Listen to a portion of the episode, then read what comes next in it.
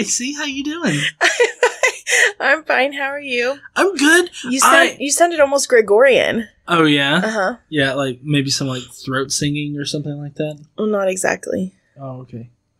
Anyways, we got some Bible studying to do today. Yes, this week is going to be so fun. Yeah, and so we're going over 2 Kings 2, 4, 6, 8. We don't want to masturbate. What? Because it's the Bible. Oh. So... last week doesn't really matter as far as this week goes, but previously on the Bible, Elijah named his replacement Elisha as the next preferred person to be the prophet on earth. Elisha. I said Elisha. You said Elisha. Elisha. Did Elisha. You want to re-record it? No. Okay. Anyways, we're going to affectionately call these two E squared. So E squared went to different towns in the same day, which either the towns were very, very close to each other, or this is all just literary shit in order to tell, you know, this story. But anyways, they're going around to different cities, and it's like creepy as fuck because all these people are like, "Hey, your master's about to be taken up by the space aliens," and then they hit up the Jordan. Right, they get to the Jordan, and you will not believe what Elijah did. Elijah strips naked, throws his clothes in the water, and the water apparently just doesn't like his clothes because it splits in two, and then he, naked pimp, walks across the way, to which his clothes somehow get back to him. I don't know. But anyways, Elijah then asks Elisha what he wants in his, like, living will, just in case he dies and shit. And Elijah wants a 2x spirit XP upgrade for whenever he dies. A spirit upgrade? Yeah, it's like a perk point. It's like, can you please will this perk point to me? It would be awesome. But anyways, Elijah is then separated by a flaming gay chariot. We know it was flaming gay because it was rainbow, it was glittery, and it was just fabulous as fuck. But then, somehow, Elijah gets ass blasted up into heaven. I don't know who let out that particular fart, but it just went and it just fucking put him right up there next to God. Anyways, Elisha then just completely devastated by the ass blasting of his master, then strips naked and then just puts on the cloak. Kind of like that Vaughn in Borderlands 3, except without the underwear. Yeah, just wears his cloak and he goes to the Jordan again and he's like, "Oh, hey, look, Elijah stripped naked and then threw his clothes in the water, so I'm going to do that same thing." Same thing happens. The water splits because they're afraid of the dirty-ass cloak. He naked pimps walk across the dry riverbed, which seems kind of odd because it's not just the surface water that actually parted, but all of the water, even the water that had seeped into the mud and made it mud, it parted it. It was completely dry. So even the down to the bare molecules is what he split. And then the prophets recognized Elijah's big dick on Elisha. And the prophets were so distraught by this, they went on a 3-day bender calling out for Elijah. Of course, Elisha was like, "Nah, y'all don't need to do that." But they went and did it anyway, so... Elijah then is going to embark on a miraculous whole journey here. He goes into a random town where the water's bad, so he sprinkles some salt on it, kind of like Salt Bay. You know, he sprinkles some salt on it, and it's like, "Drink up, bitches." And apparently the salt is what cleansed the water for all time. Dirty water be gone, bitch. Bitch. Y'all salty. Elisha then goes into the town of Bethel or something like that, and he slays 42 kids with... animals. He apparently did a whole like Far Cry Primal thing and called like bears to come and like kill him. You guys know which one I'm talking about. So anyway, some crazy woman then comes out to meet Elisha because her boys are about to be sold at auction because they obviously look like good slave material, because she just simply won't pay her electric bill. I mean, it's a harsh world back in them days. Elisha then gave her this, like, Mary Poppins-like jar that had some oil in it. And it was like, go ahead, pour all the oil out into every single vase you have, and then you can sell that to pay your electricity, ma'am. And apparently it had enough oil in it to fill everything. So she paid off her electricity debts, was able to keep her children out of the slave trade, and that's a miracle of Elijah. The slave trade that's definitely not happening in Israel. Exactly. It's not happening. Yeah. Elisha then had to sleep on some kind of makeshift bed, so he prophesied that the woman would have a son because fuck her. Motherhood for you, bitch. Anyways, Elisha then solves this whole food poisoning thing with some flour. Apparently he salt bathed that fucking flour all over their sickness and got rid of it with yeast, or maybe it was unleavened flour. It was just flour. Elisha then gets some bread and does a copy paste on the bread to feed like a fuck ton of guys, because you know that shit happens. Well, only for Elisha and Jesus. A lot of this shit just happens for Elisha and Jesus, by the way. Elisha then prophesies, or Elisha's the son that he prophesies for that woman because fuck her. Apparently he dies. And then Elisha gets right up in his face, makes him sneeze, and brings him back to life. I don't know why all that was necessary, but he made him sneeze. Elisha then... Elisha then prophesies that all of the food is going to disappear, and it did so for 7 years, because Elisha's like, fuck all of y'all. I'm just going to eat my shit fucking bread. Shit bread? Shit bread comes in Ezekiel. Elisha then watched a young man? Oh! Elisha then sits down next to the Jordan or the river of some kind, I don't know, but he watches a whole bunch of young men cutting down some wood. And then one of the guys lost his head, the head of his axe, in the water, and so Elisha finds it with a divining rod. Well, I mean, he just throws some wood in the river, and apparently that causes steel to float. I don't know. Iron to float. I don't understand that, but, you know, hopefully they cleaned it so it didn't actually rust or anything, or else they're going to get, like, what's the rust thing? It's not rust. Still, it was on the bottom of the river. It had dirt on it. Mm-hmm. Tetanus? Mm-hmm. Yeah, tetanus. Young boy's going to die of tetanus, and it's because of Elijah. The end. That was a lot. It's a lot today, but we're gonna try to make it through it.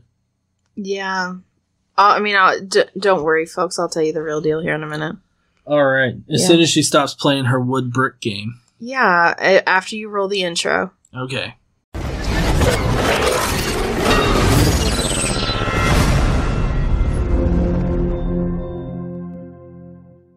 What's up, heathens? How y'all doing? So today we have, of course, the slaughter of 42 kids, and some other things happen. Yeah, some super interesting things.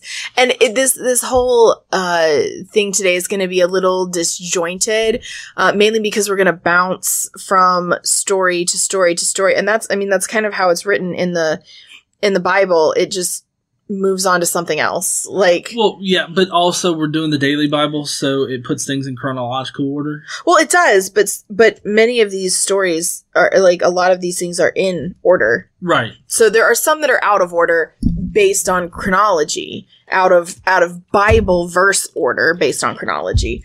But a lot of these things are in order when it comes to Elisha, and it's just, I don't know, it's a odd mishmash here. So it's a mess. Are you ready to start? Yes. Okay, so we're going to be in 2 Kings chapter 2, or 2 Kings chapter 2. We're going to start off right at the beginning. So when the Lord was about to take Elijah up to heaven in a whirlwind, Elijah and Elisha were on their way from Gilgal. E squared. Elijah said to Elisha, "Stay here, the Lord has sent me to Bethel." But Elisha said, "As surely as the Lord lives and as you live, I will not leave you." So they went down to Bethel. The company of prophets at Bethel came out to Elisha and asked, "Do you know that the Lord is going to take your master from you today?" "Yes, I know," Elisha replied, "but do not speak of it." Then Elijah said to him, "Stay here, Elisha, the Lord has sent me to Jericho." And he replied, "As surely as the Lord lives and as you live, I will not leave you." So they went to Jericho. The company of prophets at Jericho went up to Elisha and asked him, "Do you know the Lord is going to take away your master from you today?" "Yes, I know," he replied, "but do not speak of it." Jesus Christ. Yeah. Okay. Then Elijah said to him, "Stay here. The Lord has sent me to the Jordan." And he replied, "As surely as the Lord lives and as you live, I will not leave you." So the two of them walked on. Of course this has to happen. Like they go to three places. Three fucking magical three. Yes, this happens three times. Okay, so... 50 men of the company of prophets went and stood at a distance, facing the place where Elijah and Elisha had stopped at the Jordan. Elijah took his cloak, rolled it up, and struck the water with it. The water divided to the right and to the left, and the two of them crossed over on dry ground. Kind of like Moses. Right. Right? When they crossed, Elijah said to Elisha, "Tell me, what can I do for you before I am taken from you?" Because Elijah knew his time was short. Oh, this is the living will thing. Yeah. So Elisha said, "Let me inherit a double portion of your spirit." Whatever the fuck that means. 2x spirit XP. That's what I'm telling you. It's like a role-playing game, honey. Oh. He needs the spirit XP in order to advance to the next level of prophethood. Okay, well, so Elisha says, "You've asked a difficult thing. Yet if you see me when I am taken from you, it will be yours. Otherwise, it will not." So it's like he's got to be in proximity so he can pick it up. I mean, if I see somebody taken up into the sky, into heaven, I mean, I feel like I get a lot more spiritual experience. Yeah, I mean, I'd imagine so. So as they were walking along and talking together, suddenly a chariot of fire and horses of fire appeared and separated the two of them. The flaming gay chariot. And Elijah went up to heaven in a whirlwind. The ass blasting. See, that's the only way that you can explain a sudden whirlwind that pick somebody up into heaven. Yes, that is, yeah, that is the only explanation. It's the only one. I mean, it's just as valid as a whirlwind appearing out of nothing and sweeping a person up into the sky. I mean, this is basically like a tornado came by, sucked Billy up into the heavens. Of fire. Yeah, a tornado of fucking fire. That looked like a chariot and horses. Mm-hmm. Yeah. So Elisha saw this and cried out, "My father, my father, the chariots and the horsemen of Israel," and Elisha saw him no more. Then he took hold of his own clothes and tore them apart. So he stripped naked. Well, that's one of the ways that they show mourning. They tear their clothes. Well, right. Yeah. I understand that. Mm-hmm. I always like making fun of it because it's a totally overdramatic thing. It seems like a very bizarre thing, but at the time, that was what they did. I understand. Yeah. But I noticed that he called the chariot, the flaming chariot or whatnot, the chariot of Israel. The chariots and horsemen of Israel. Right. So, I mean, I feel like that... I don't know if this is connected or not, but it reminds me a lot of this parable that Jesus tells and the whole imagery of the New Testament. Mm-hmm. Because in the New Testament, Jesus tells a parable, and this is how it actually happens with Jesus, is that Israel, the Jews, kill Jesus, right? They set it up to where he is crucified and dies, right? Jesus tells a parable. It's the vineyard parable where it has the Israelites or the Jews killing this prophet of God. The same thing is happening here with Elijah. The chariots of Israel have taken Elijah away from them or whatnot. So it feels like... Do you suppose he meant Israel or Jacob? It might have been literally Jacob in there. I'm not exactly sure, but it feels like the I guess maybe not allegory, but the illusion here is that Israel has caused this prophet, to be taken away or something like that. Like it's Israel's fault that this prophet is taken from them. Well, I mean, he knew it was going to happen, and they went to several towns, right? That were part of Israel. Right. And the prophets there foretold of it. But I don't know. I think it's interesting because he doesn't die. Mm-hmm. Elijah doesn't die. He's just taken to heaven. Well, right. That's why I didn't say that he's dead or anything, just that he's taken away from... Well, I know, but he ascended to heaven. Right. And he's the only person, I think, that doesn't die. Mm-hmm. Which is kind of odd. But yeah, so it's quite interesting. Also, if you guys haven't seen my discussion with Digital Hammurabi about Inanna, they mention in there how it doesn't ever really use like foreshadowing or prophecy, but it rather uses this form of repetition. And I can't help but to see this form of repetition cropping up here in the Old Testament with repeating things a certain amount of times or repeating things repeatedly, all throughout it. And I feel like those things are connected, like that's a common thing. So, actually, I want to go back for a second, because in this, what we're talking about right now, Elijah is the person who's taken up alive. But if you remember further back in the Old Testament, and I can't remember exactly where it is, it's Enoch is also, Enoch is the son of Jared, who's an ancestor of Noah. And he was taken to heaven alive. Remember, he was very old, and they talked about... But he didn't die. He was taken to heaven. Oh, interesting. I forgot about Enoch. Yeah. So he was also another person earlier on in the scripture who was ascended to heaven and didn't die. Interesting. Okay. So he picked up the cloak that had fallen from Elijah. So his cloak fell off when he ascended, right? I don't see how that's possible with the whirlwind thing. I don't know. This is just me. Anyway, his cloak fell off, and Elisha picked it up and went and stood on the bank of the Jordan. Then he took the cloak that had fallen from him and struck the water with it. "Where now is the Lord, the God of Elijah?" he asked. When he struck the water, it divided to the right and to the left, and he crossed over. Wait, so he, as he was striking it, he said those words, and then he finished as soon as it struck, and then it split? I mean, that seems how it is. He said it as he struck the water. That just seems kind of weird. So you remember the company of prophets that were watching from afar? Okay.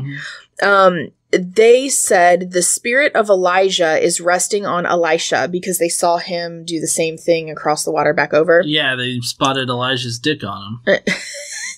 And they went to meet him and bowed upon the ground before him. "Look," they said, "we were your servants. We your servants have 50 able men. Let them go and look for your master. Perhaps the Spirit of the Lord has picked him up and set him down on a mountain in some valley. Mm-hmm. "No," Elisha replied, "do not send them." But they persisted until he was too ashamed to refuse. So he said, "Send them." And they sent 50 men who searched for 3 days, but did not find him. When they returned to Elisha, who was staying in Jericho, he said to them, "Didn't I tell you not to go?" So, unrelated to what just happened, the men of the city... We're moving on. The men of the city said to Elisha, "Look, our Lord, this town is well situated, as you can see, but the water is bad and the land is unproductive. Bring me a new bowl," he said, "and put salt in it." So they brought it to him. Then he went out to the spring and threw the salt into it, saying, "This is what the Lord says. I have healed this water. Never again will it cause death or make the land unproductive." And the water has remained wholesome to this day, according to the word Elisha had spoken. Oh, man. So just add a little salt to the water. You'll be fine. Yeah, he'll be fine. No worries. So from there, Elisha went up to Bethel. As he was walking along the road, some youths came out from the town and jeered at him. "Go on up, you bald head," they said. "Go on up, you bald head." He turned around, looked at them, and called down a curse on them in the name of the Lord. Then two bears came out of the woods and mauled 42 of the youths. And he went on to Mount Carmel and from there returned to Samaria. So just like nothing had happened. Right. It's like he calls down a couple of bears mm-hmm. to kill all of these children, and he's just like, "Shouldn't have fucking made fun of my bald head, huh, motherfuckers?" Well, it seems strange. Like, doesn't it seem like kind of an abuse of power to call upon God to curse children? I don't really think so. I mean, you see Elijah, like, called down the fire of God to kill people that were just wanting to escort him back to that surprised Fonzie king. Sometimes I don't even know what the fuck you're talking about. But I know it's related somehow, just I don't know how. So the wife of a man from the company of the prophets cried out to Elisha, "Your servant, my husband, is dead, and you know that he revered the Lord, but now his creditor is coming to take my two boys as his slaves." Elisha replied to her, "How can I help you? Tell me, what do you have in your house?" "Your servant has nothing in there at all," she said, "except a little oil." Elisha said, "Go around and ask all of your neighbors for empty jars. Don't ask for just a few. Then go inside and shut the door behind you and your sons. Pour oil into all the jars, and as each is filled, put it to one side." She left him and afterward shut the door behind her and her sons. They brought all the jars to her and she kept pouring. When all the jars were full, she said to her son, "Bring me another one." But he replied, "There is not a jar left." Then the oil stopped flowing. She went and told the man of God and he said, "Go, sell all the oil and pay your debts. You and your sons can now live on what's left." So this is related to Jesus because it's another miraculous production of food or whatnot out of very little to nothing. Mm-hmm. And so it's very similar to that. This has happened before. Yeah, it's happened before. So next up, one day, Elisha went to Shunem, and a well-to-do woman was there who urged him to stay for a meal. So whenever he came by, he stopped there to eat. She said to her husband, I know that this man who often comes our way is a holy man of God. Let's make a small room on the roof and put a bed and a table and a chair and a lamp for him. Then he can stay there whenever he comes to us. One day when Elisha came, he went up to his room and lay down there. He said to his servant Gehazi, "Call the Shunammite.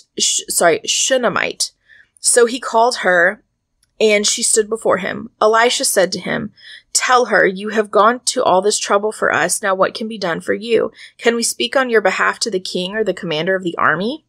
She replied, "I have a home among my own people." "What can be done for her?" Elisha asked.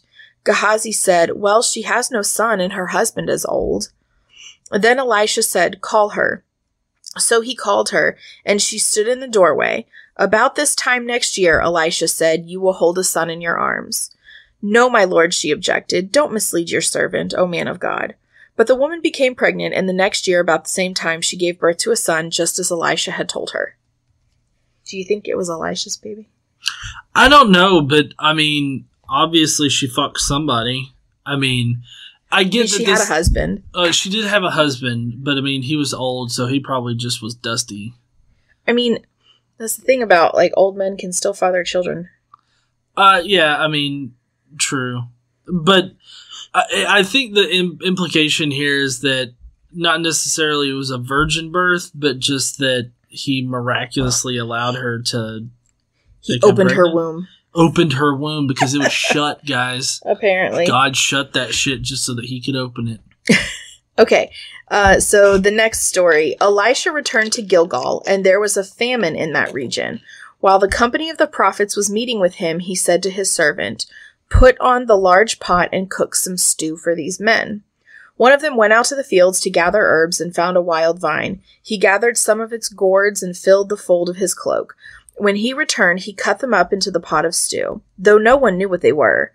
The stew was poured out for the men, but as they began to eat, they cried out, "O man of God, there is death in the pot," and they could not eat it. Elijah said, "Get some flour." He put it into the pot and said, "Serve it to the people to eat." And there was nothing harmful in the pot. So, not really sure what happened there. Well, obviously the flour is pure God dust. And he put it in there, and it removed all of the food poisoning from the soup. Flour is pure God dust? It is. Flour is henceforth known as God dust. Okay. All right. So, next up, a man came from Baal Shalisha, bringing the man of God 20 loaves of barley bread baked from the first ripe grain, along with some heads of new grain. "Give it to the people to eat," Elisha said. "How can I set this before 100 men, his servant asked. But Elisha answered, "Give it to the people to eat, for this is what the Lord says. They will eat and have some left over." Then he said, "Set it before them," and they ate, and had some left over, according to the word of the Lord. Mm-hmm. So there's that. So this is another miraculous production of food from little to nothing. He feeds 100 people, just like Jesus took, 5 fish and 2 loaves of bread? Mm. Or no, it was... Nope. I don't remember the number, but it was fish and bread, and it was a very small amount. Right.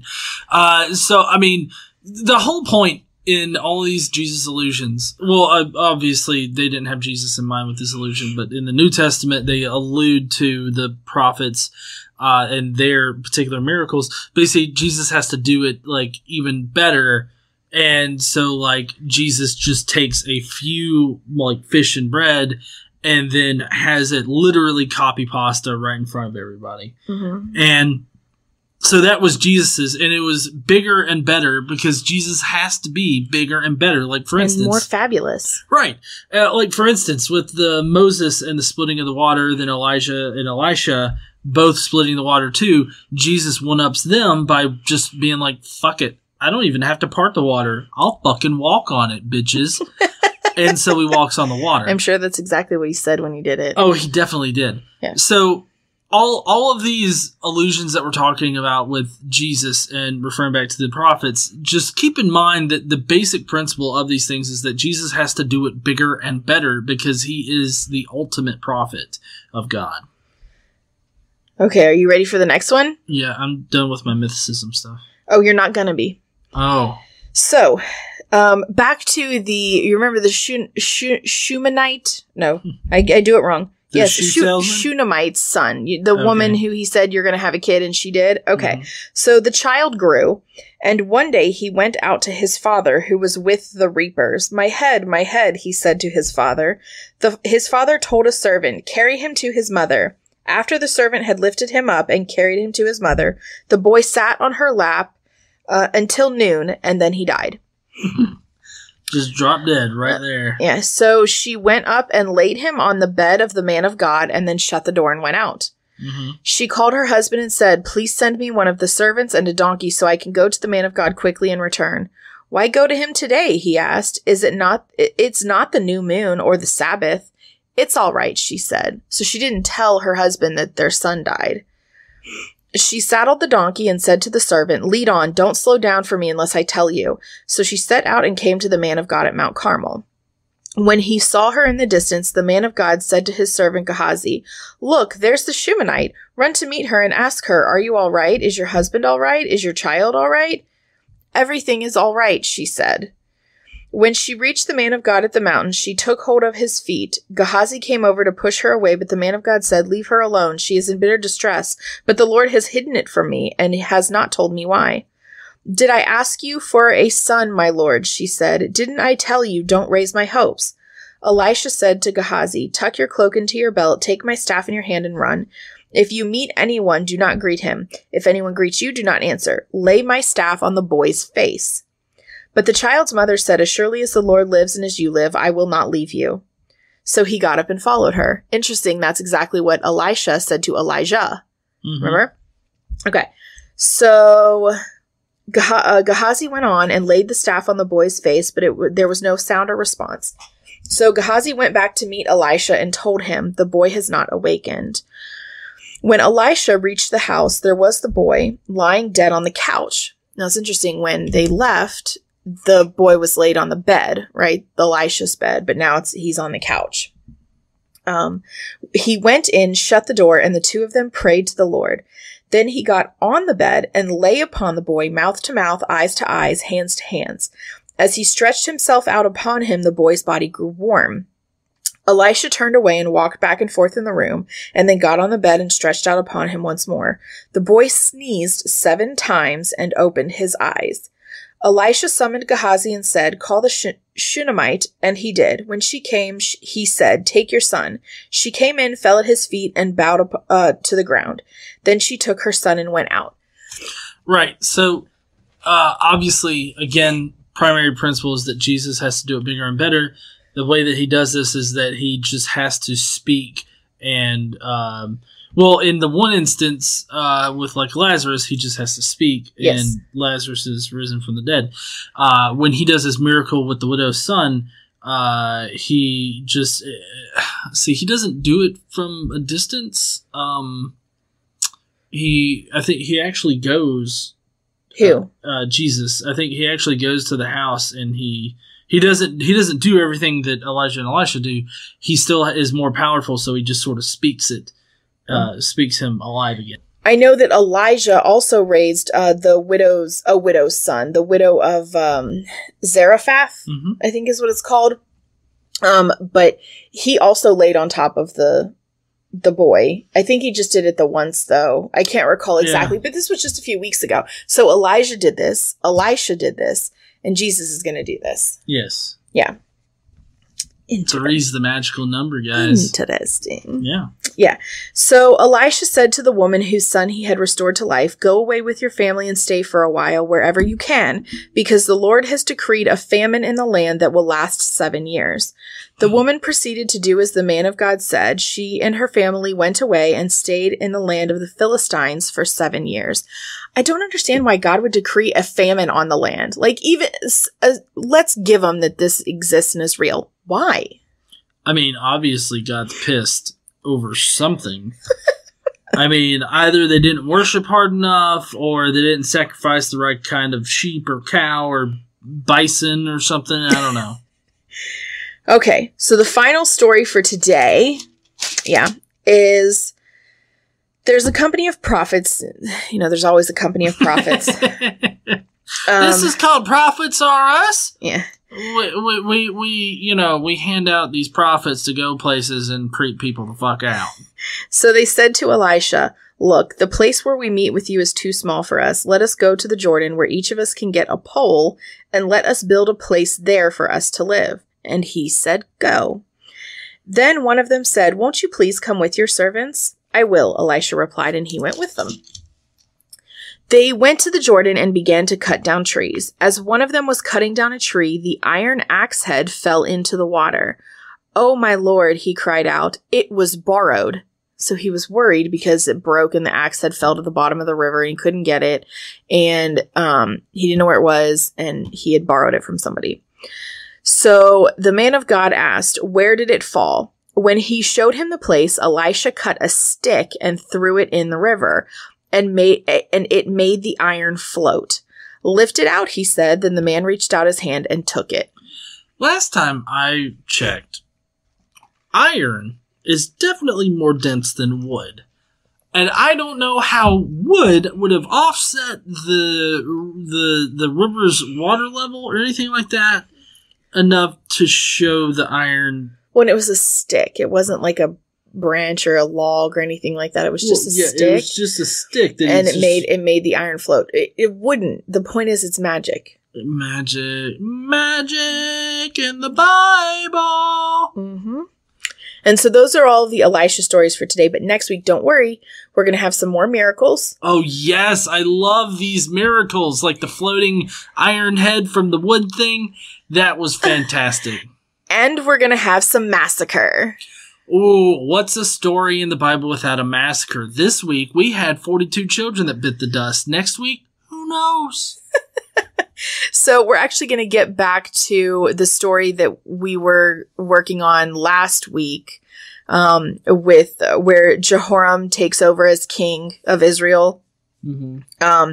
So we're going to talk about Jehoram, which is the son of Ahab, right? Right. And find out what fucked up thing he does as soon as he takes over as king. Oh, apparently it's pretty fucked up. Yeah. We're, like I said, we're going to have some massacre.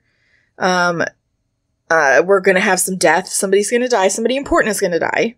So. Oh, Jesus? No. Oh. There's going to be a mysterious letter from Elijah. So, I mean, you can send letters from heaven now. This totally changes how this whole prayer thing works. This is back from 2 Chronicles, which happened before, from 2 Chronicles, which happened before 2 Kings. Mm-hmm. So this might be, yeah, it's interesting. So, he gets a letter from Elijah, and that's, you know how this book is set up chronologically. Well, so mm-hmm. that actually, the story of Jehoram is in 2 Kings and in 2 Chronicles, mm-hmm. and then the letter from Elijah happens in 2 Chronicles. So we'll see how that works out. We also have some foreign armies and a revolt. Awesome. Yeah. I love revolts. Yes. But if you guys want to join us next time for all of that Bible-y goodness, then I hope that you will smash that subscribe button and smash the like button. Usually I say smash the like and then just hit the subscribe. But you can also tickle that little bell icon after you subscribe. Also, don't forget to stand up and use your voice. Bye, heathens. Bye.